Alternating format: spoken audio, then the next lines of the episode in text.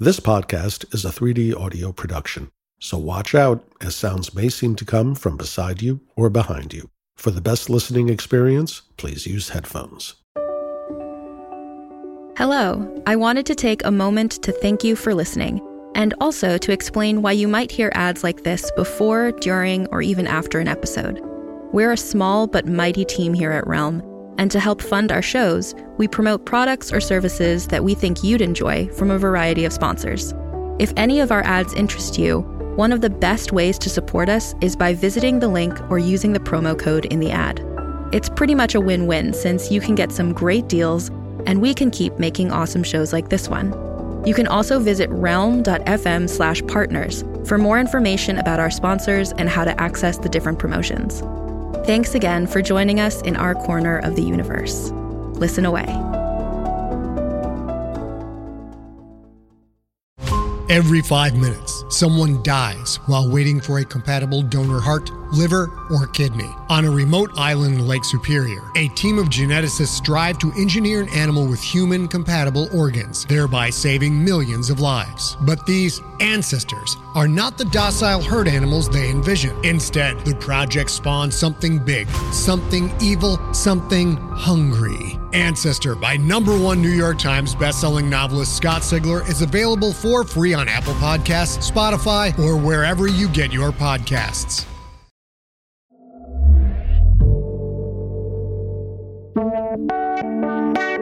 Realm presents Orphan Black, The Next Chapter, Season 2, starring Tatiana Maslany, Jordan Gavaris, Evelyne Brochu, and Kristian Bruun. Episode 6.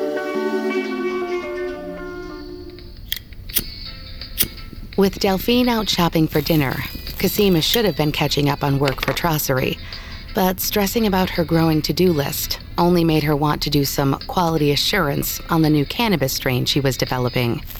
She took a toke on her joint and stared at her computer screen while she held her breath.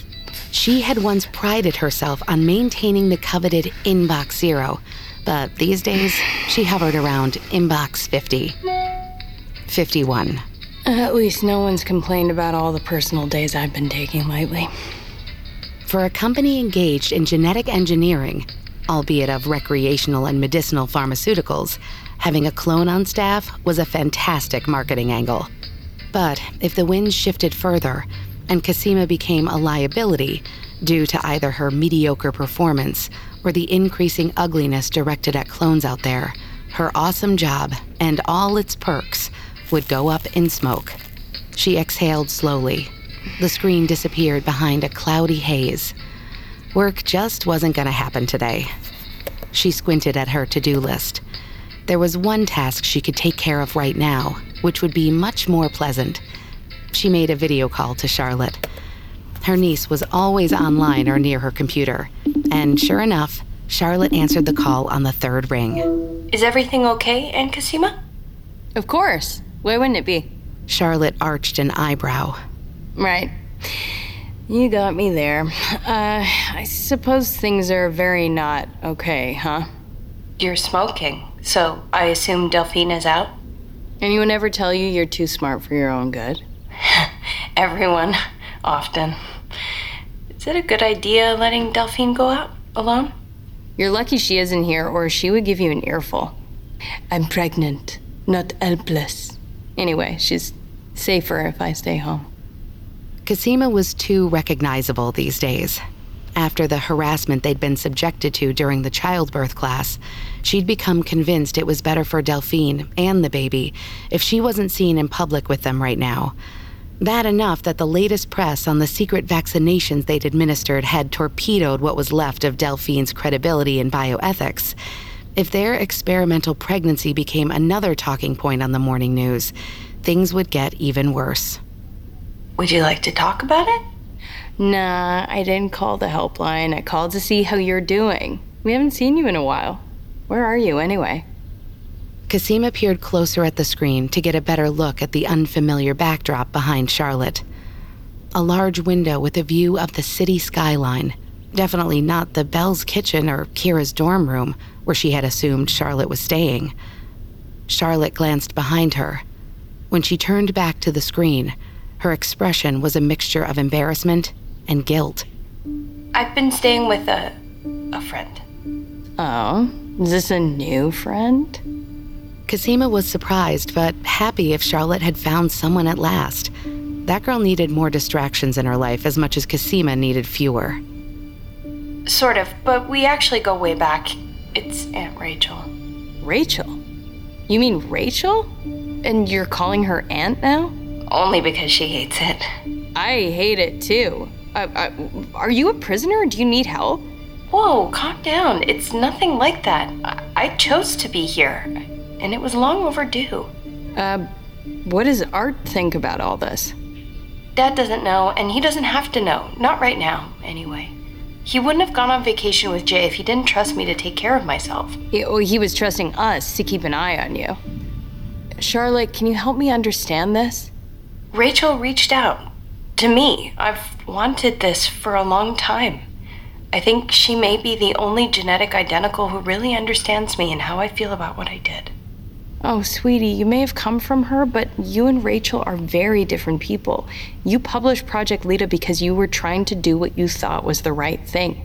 Rachel usually does only what's best for her. On the other hand, Rachel had given them the list of Leda clones, which had been of no immediate benefit to her. And more recently, she'd had Cosima's back on Mira's show when she could have easily used the opportunity to her own advantage.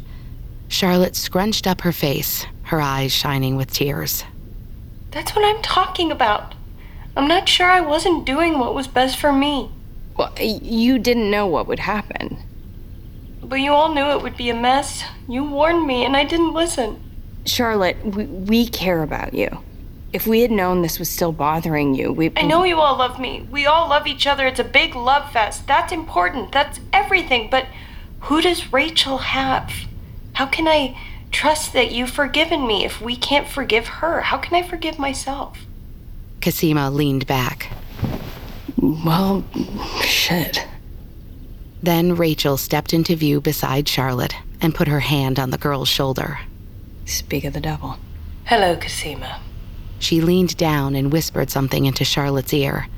Charlotte shook her head, but Rachel squeezed her shoulder, said something else. Charlotte sighed. Thanks for checking in, Aunt Cosima. I'm fine, really. Charlotte got up and walked away. Rachel slid into Charlotte's seat. Cosima couldn't help herself from glancing at Rachel's left eye, like she always did. Then she felt bad about it. I assume you listened to our whole conversation. We do have good hearing. I admit I am surprised that you're taking this, I suppose, well, as an overstatement. I'm taking it. It's clear this is very important to Charlotte, and, and I'm feeling charitable, though that could just be the weed. It's probably the weed. Whatever the reason, I appreciate you giving me the benefit of the doubt. And your concerns are understandable, but you have nothing to worry about. Charlotte is in good hands here. See? You say shit like that, and I get more worried. Everything sounds like a threat coming from you. Perhaps that says more about you than it does me. Carrying a burden of responsibility as Charlotte does sets her apart. Growing up self aware, and being younger than the rest of the Ledas, these things set her apart as well. Your best intentions won't change that. The guilt she feels, this is something I understand better than anyone. Many people have to struggle with that alone. I had to, but Charlotte doesn't. Cosima wanted to believe Rachel was as sincere as she seemed, but it was a big ask. She leaned closer to the camera. Uh, just do me a favor. If you aren't ready to be part of this family, walk away while you still can. Okay? Disappointing Charlotte will undo any good you think you're doing for her, and none of us will forgive you for that. Ever. Now who sounds threatening? That's because it was a threat. And make sure she checks in with us once a day. Cosima clicked the mouse emphatically, ending the call. Her thoughts were conflicted. Even if she couldn't yet see this as some miraculous redemption arc for Rachel, any change in the woman's tradition of vile, self serving behavior was a definite improvement. Now all she had to figure out was how to keep Delphine from storming over there to get Charlotte back.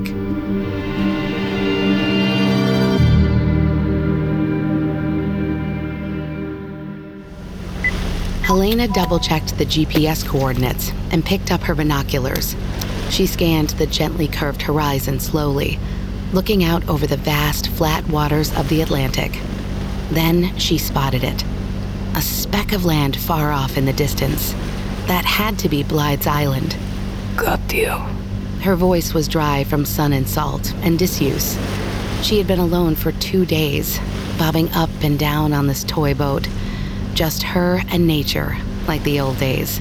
No rowdy little boys to shout after, no fans to greet, or talk show hosts to entertain. She took a swig from her canteen. The sun warmed water soothed her throat. She closed her eyes and breathed in the fresh sea air. Maybe she should buy a boat, a real one, not this dinky trawler. When all this was done, she and little Arthur and little Donnie would sail the open seas, just disappear for a while, and let all the new nonsense in the world go on without them.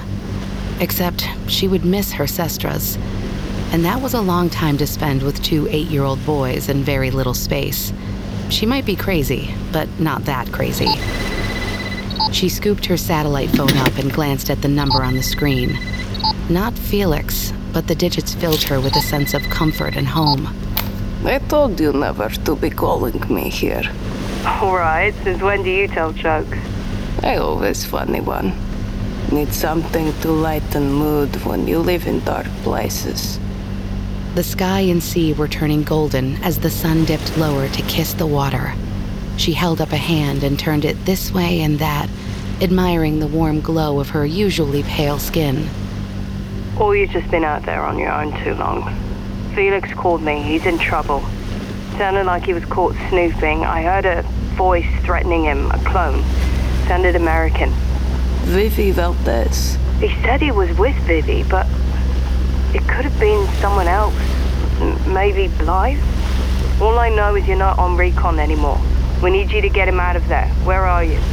I can see island. I be there by night. No one will see me. I bring back Brother Sestra. All right, be careful, meathead. And thank you. Helena grunted and ended the call. She spent the next few moments lowering the anchor and securing it so they would have a boat to come back to with Felix. Or maybe Blythe had a fancy yacht she would steal. She changed into a wetsuit and double checked the gear in her waterproof satchel. She sealed it up and slung it over her shoulder, then checked that her bowie knife was securely sheathed at her thigh. The sun was a red sliver just peeking over the horizon as twilight settled around her. She hopped over the side of the boat and began swimming for shore.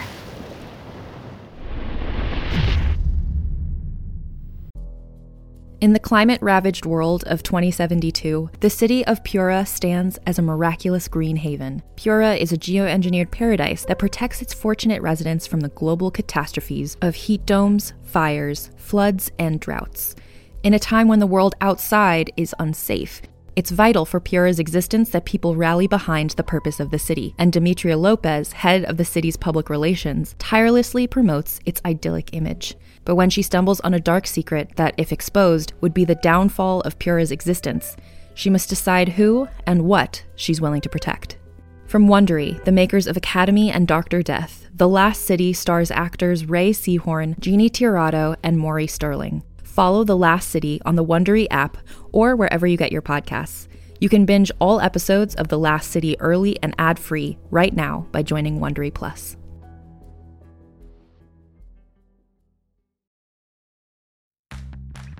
Are you ready to shop? Rakuten's Big Give Week is back.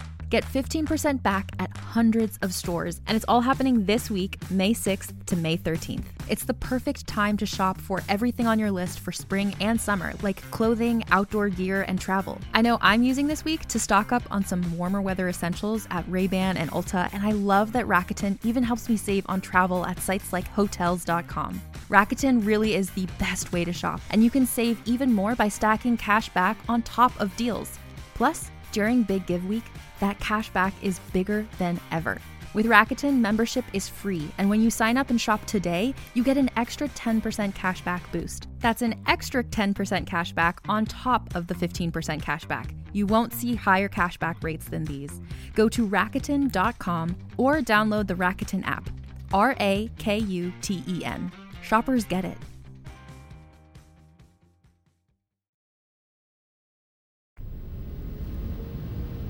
Kira had been in the tiny clone care office all morning, had even skipped her comparative literature class to be here, and not a single person had called. She couldn't have said no, though. Charlotte needed her to step up while she was bonding with Rachel and sorting through her issues, and Kira had skipped her fair share of shifts in the past for lesser reasons. She owed it to her cousin and to Uncle Fee, who hardly ever asked anyone to do something for him, but was always quick to help others. Kira's eyes blurred, but she blinked back the tears. No. If she cried, then that would be giving in to her worst fears. She had calmly endured Mum's rants about Uncle Fee's idiocy for having run off to the island alone, but now spikes of worry rose within Kira. He was okay. He had to be. He's fine. Who's fine? Kira jumped at the sound of Donnie's voice. She spun her seat around and saw him standing just inside the open door. Uncle Felix. Donnie's eyes softened. Then he smiled, perhaps a little too brightly. But Kira appreciated the effort. Donnie always did things 110%. Of course he is. And if anyone can bring him back, it's Helena. It's the other people on that island we should be worried about. So, how's business? Prepare yourself for a quiet afternoon surfing the internet. Oh, slow day? No one's calling. No one? I thought we were helping lots of people. Kira pointed at her flat screen monitor. We were, but take a look at this. I graphed the call record for every call we've received since we started clone care. You must have been really bored. I needed to focus on something other than. I wanted to be useful, but check it out. She traced the flat line to a couple of early blips as word got out, then the slow rise as more people began reaching out, a plateau of steady calls coming in, many of them repeat callers, who often spent hours talking, and then some recent spikes as discrimination against clones rose. Donnie tapped a finger against a sudden sharp decline, which led into the slow trickle of calls and ended at the bottom today. Hey, what happened there? Blythe. I want to work on this a little more, but it seems the more her following grows, the worse the viewer response to Cosima and Rachel's interviews. Really? Huh. We've been wondering why our ratings have been tanking lately. Do you think Blythe has something to do with it? Could be. At first, I thought maybe it was just saturation, that people are getting tired of clones being in the news all the time. But Blythe's channel is growing by thousands of subscribers a day. The public is still very interested in clones, but people want to hear about them from her, and unfortunately, her message has been shifting toward criticism of the Sestras. Yeah, I've noticed. But why are people listening to her? Because she's one of the clones who was lied to. Well, as if she isn't profiting too, selling her lotions and shakes and whatever. Blythe is selling much more than that. The dream of a clone community. We set up this hotline to help others, but we wait for them to call us, which understandably they are less and less inclined to do thanks to Blythe. Meanwhile, she's reaching out to them through her videos, appearing on news shows, creating support networks. It's working. She's telling clones what they need and providing it. And what's that? Something we didn't give them a choice. Anyway, like I said, these are just preliminary numbers and a working theory. I need to look at all the data more closely to say for sure. She couldn't wait to show this to Emmeline. Em was the only other person Kira knew who could get excited about a spreadsheet. Yeah, impressive work. Mm, What's up? Something bothering you? It's nothing. I got this. You can run along now and go do something young and reckless. I never thought Mr. Dad of the Year would advise me to be irresponsible. Hey, if anyone deserves that chance, it's you, kid. Well, she appreciated that, but she wasn't going to leave him like this. Donnie always made a point of being super supportive of everyone. He was always there for his family. But who was there for him? Without waiting for a ring, Kira picked up the phone. Clone Care, this is Kira. How can I help? Donnie gave her a strange look. Who are you talking to? Kira pointed at the headset on the desk. He slipped it on and pressed the switch that activated it. Hello? Kira, there's no one on. Hello, sir. What's your name? Kira, this is silly. I don't. Need... I'm here to listen. Hi, I'm Donnie, but I'm not a clone. Do you know a clone? Oh, I know lots of them. We talk to many people who are learning to live with a clone. It can be challenging. I know that from personal experience. But the important thing is being honest, especially with yourself. Donnie ran a hand through his hair. Well, see, my wife, her name's Allison, but you know that. I mean, she caught me kissing another clone because I thought it was her, and now she's worried it's happened before and I never realized it. Kira dropped her phone. Whoa. I know, right? She wants me to account for every one of our kisses in the last eight months in a spreadsheet. Donnie suddenly realized he was still talking into his headset and pulled it off. Could anyone do that? Kira felt her face flush. She could remember every time she had kissed Em. But in all fairness, they hadn't been going out for long, and every kiss was still as amazing as the first one. Allison knows how hard it can be to tell clones apart when they're really trying, especially as an actress. I doubt that's the only thing that's bothering her. Maybe it's just the thing that pushed her over the edge.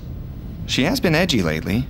Clones at Home is on the bubble, and Allie thinks we've let ourselves lose sight of the real purpose of the show to normalize clones in the public eye.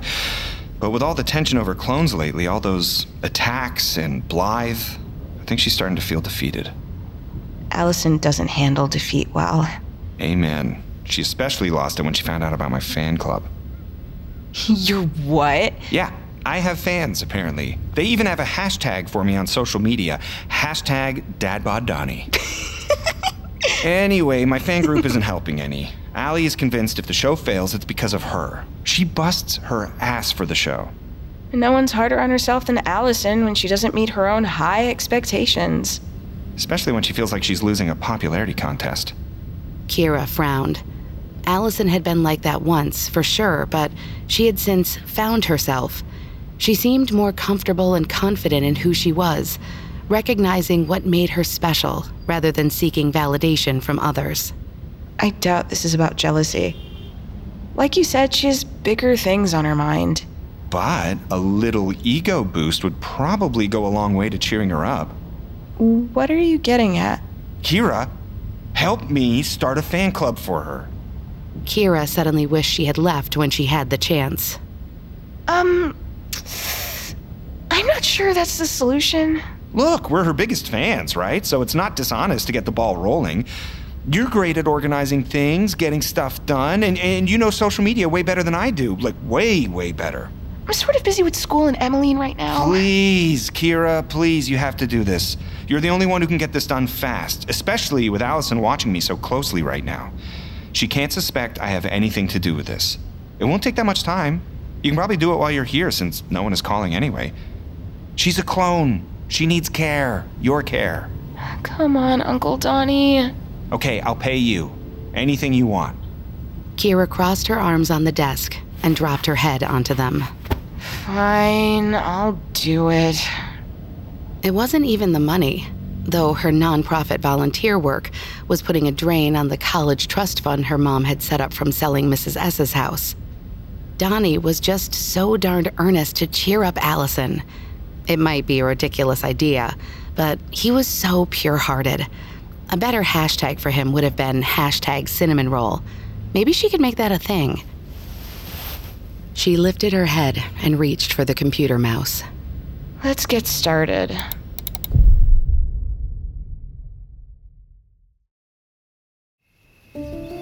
Blythe Winston was furious about catching Felix snooping around her armory, but she was very good at hiding it.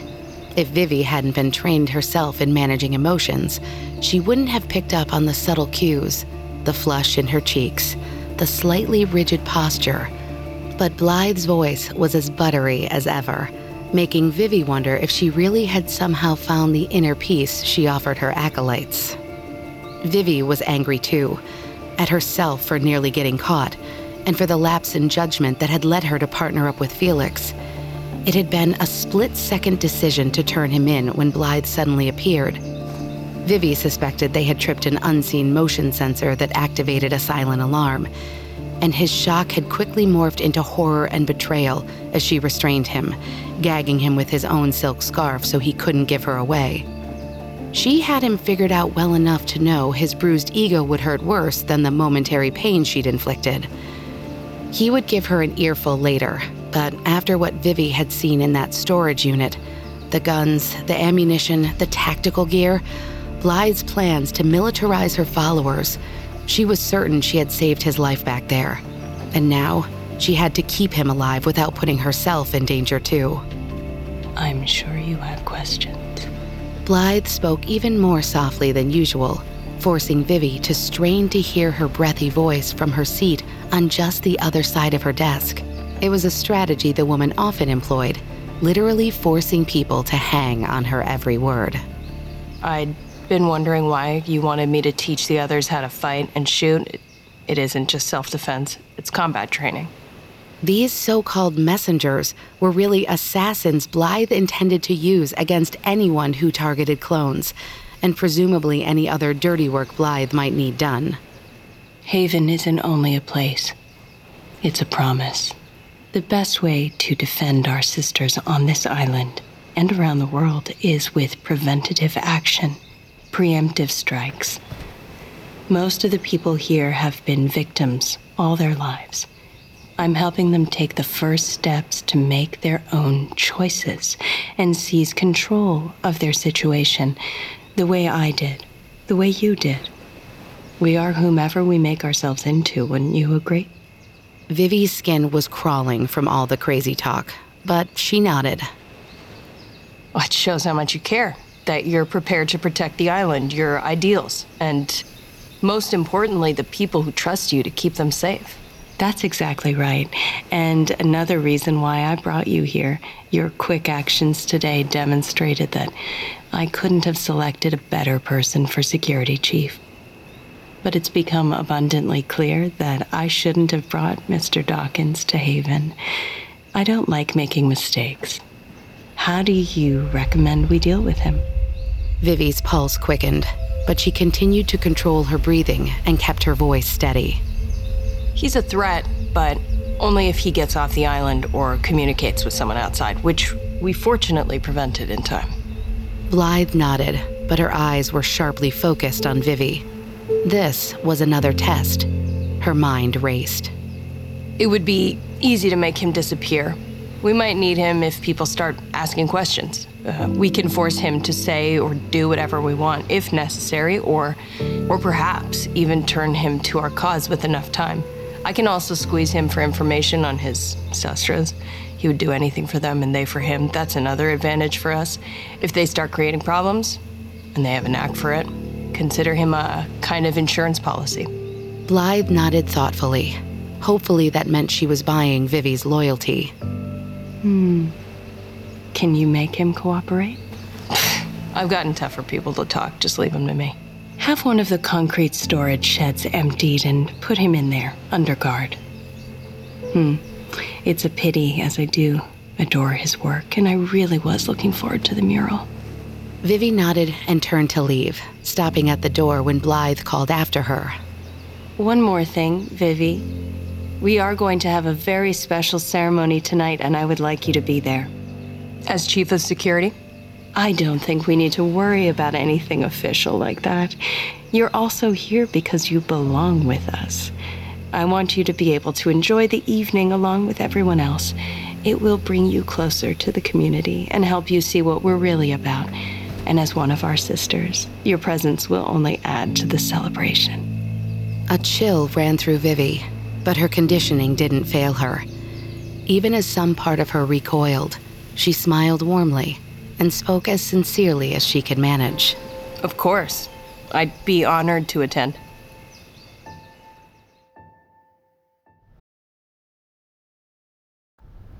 Sarah looked around Fee's old loft, wishing he was home with her safe and sound. Technically, this was her place now.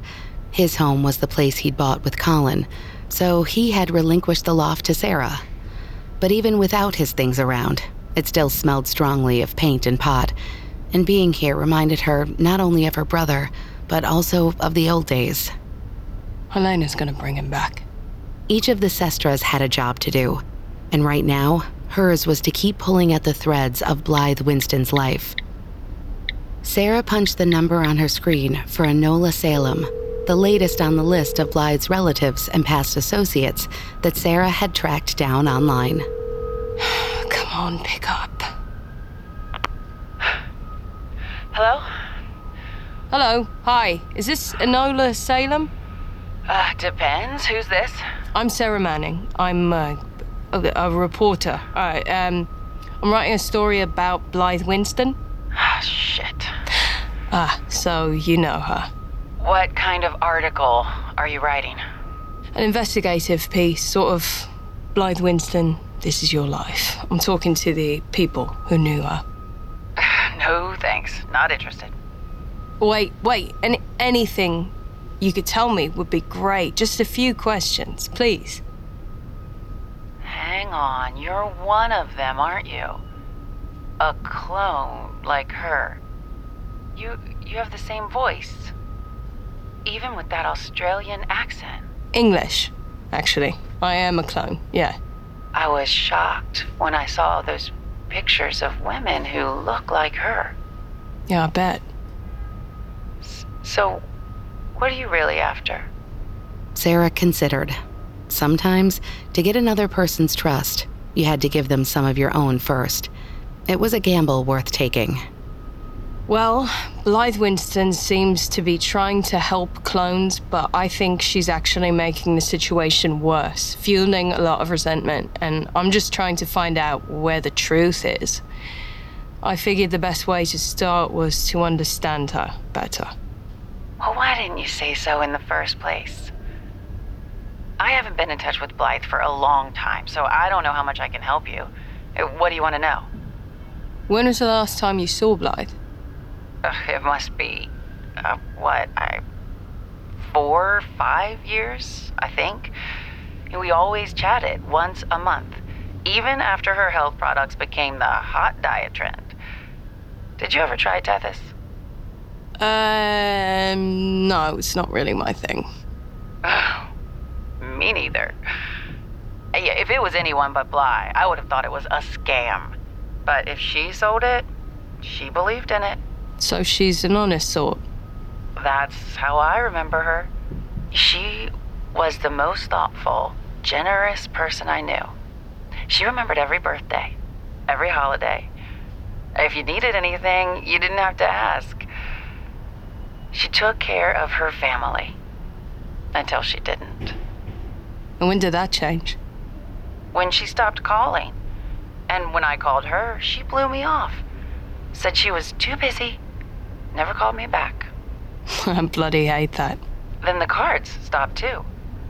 When my emails bounced, I took the hint. It's strange. Any idea why she suddenly ghosted you? I figured her success finally got to her and she decided she was better than everyone else. That's how she comes off in interviews. Like she's God's gift to the world. Hmm. Anyone new come into her life? Like maybe someone who was influencing her? Uh, She mostly kept to herself in that big mansion she had in SoCal.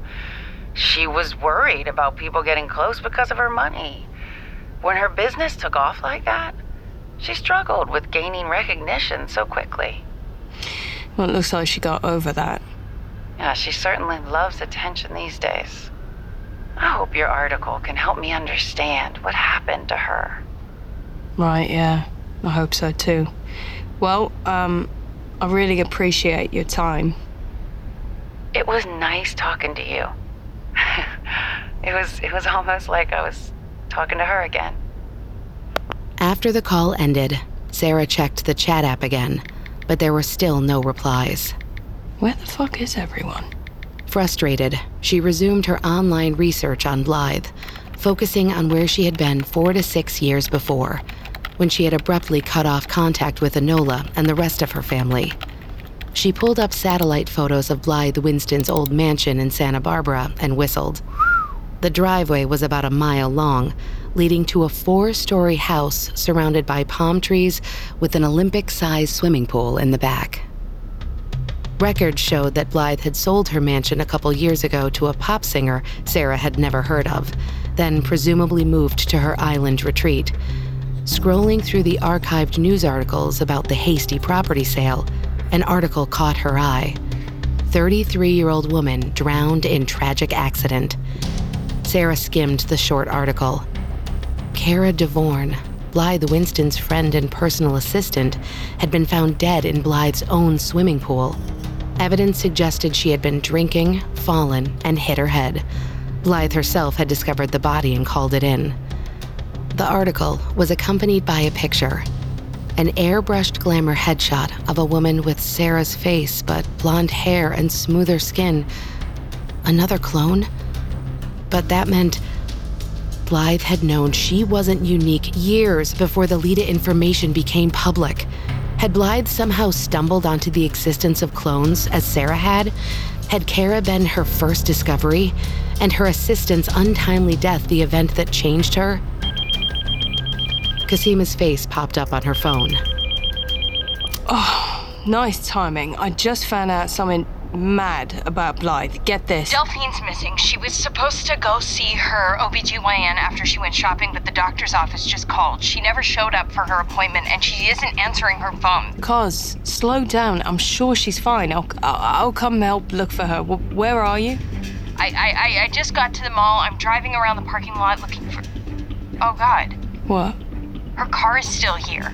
So she's inside. She's probably absorbed in the cheese display. Wouldn't be the first time, would it? I, I, I'm going inside to look for her. Sarah grabbed her car keys and rushed out of the loft. I'm on my way. It's a big market on Lakeshore, yeah? I'll be there in 10 minutes. Stay on the line with me. Thanks. I'll just. I'll, I'll call you back. This was just fucking great. She knew exactly how Cosima felt, worried sick about her wife, her very pregnant wife. Everything was going to turn out fine. Delphine was going to be okay. The baby was going to be okay. Felix was going to be okay. They had to be. Shite.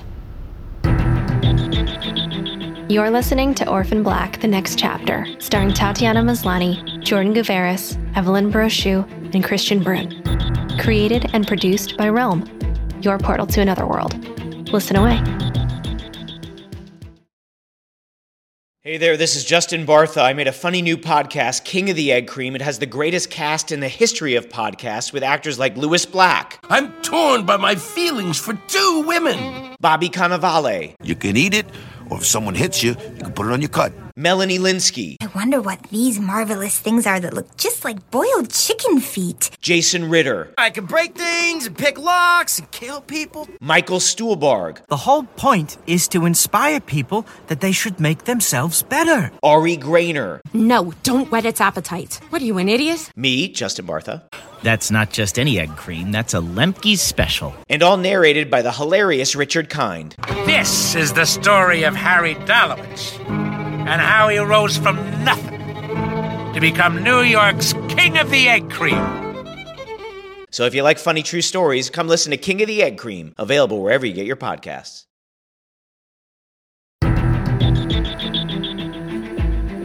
Orphan Black The Next Chapter, Season 2, is executive produced by Tatiana Maslany and stars Tatiana Maslany, Jordan Gavaris, Evelyne Brochu, and Kristian Bruun. Based on the television series Orphan Black, produced by Boat Rocker Studios. Written by Malka Older, Madeline Ashby, Heli Kennedy, E.C. Myers, and Lindsay Smith, and produced by Marco Palmieri and Haley Wagreich. Associate produced by Nicole Otto and Diana Foe and executive produced by Molly Barton, AMC Networks, and David Fortier, Ivan Schneeberg, and Jessica Shadlock of Boat Rocker. Performed by Tatiana Maslany, Jordan Gavaris, Evelyne Brochu, Kristian Bruun, Alyssa Zia, Vikas Adam, Taya Garland, Hudson Mako, Stephanie Shea, Daniel Bonjour, Stephanie Frame, Tiana Camacho, Kimberly Marable, and Nathaniel Kweku. Directed and produced by Kaylin West. Sound design by Rory O'Shea. Additional editing by Corey Barton. Musical theme performed by Two Fingers and composed by Amon Tobin. Music composed by Trevor Yuile.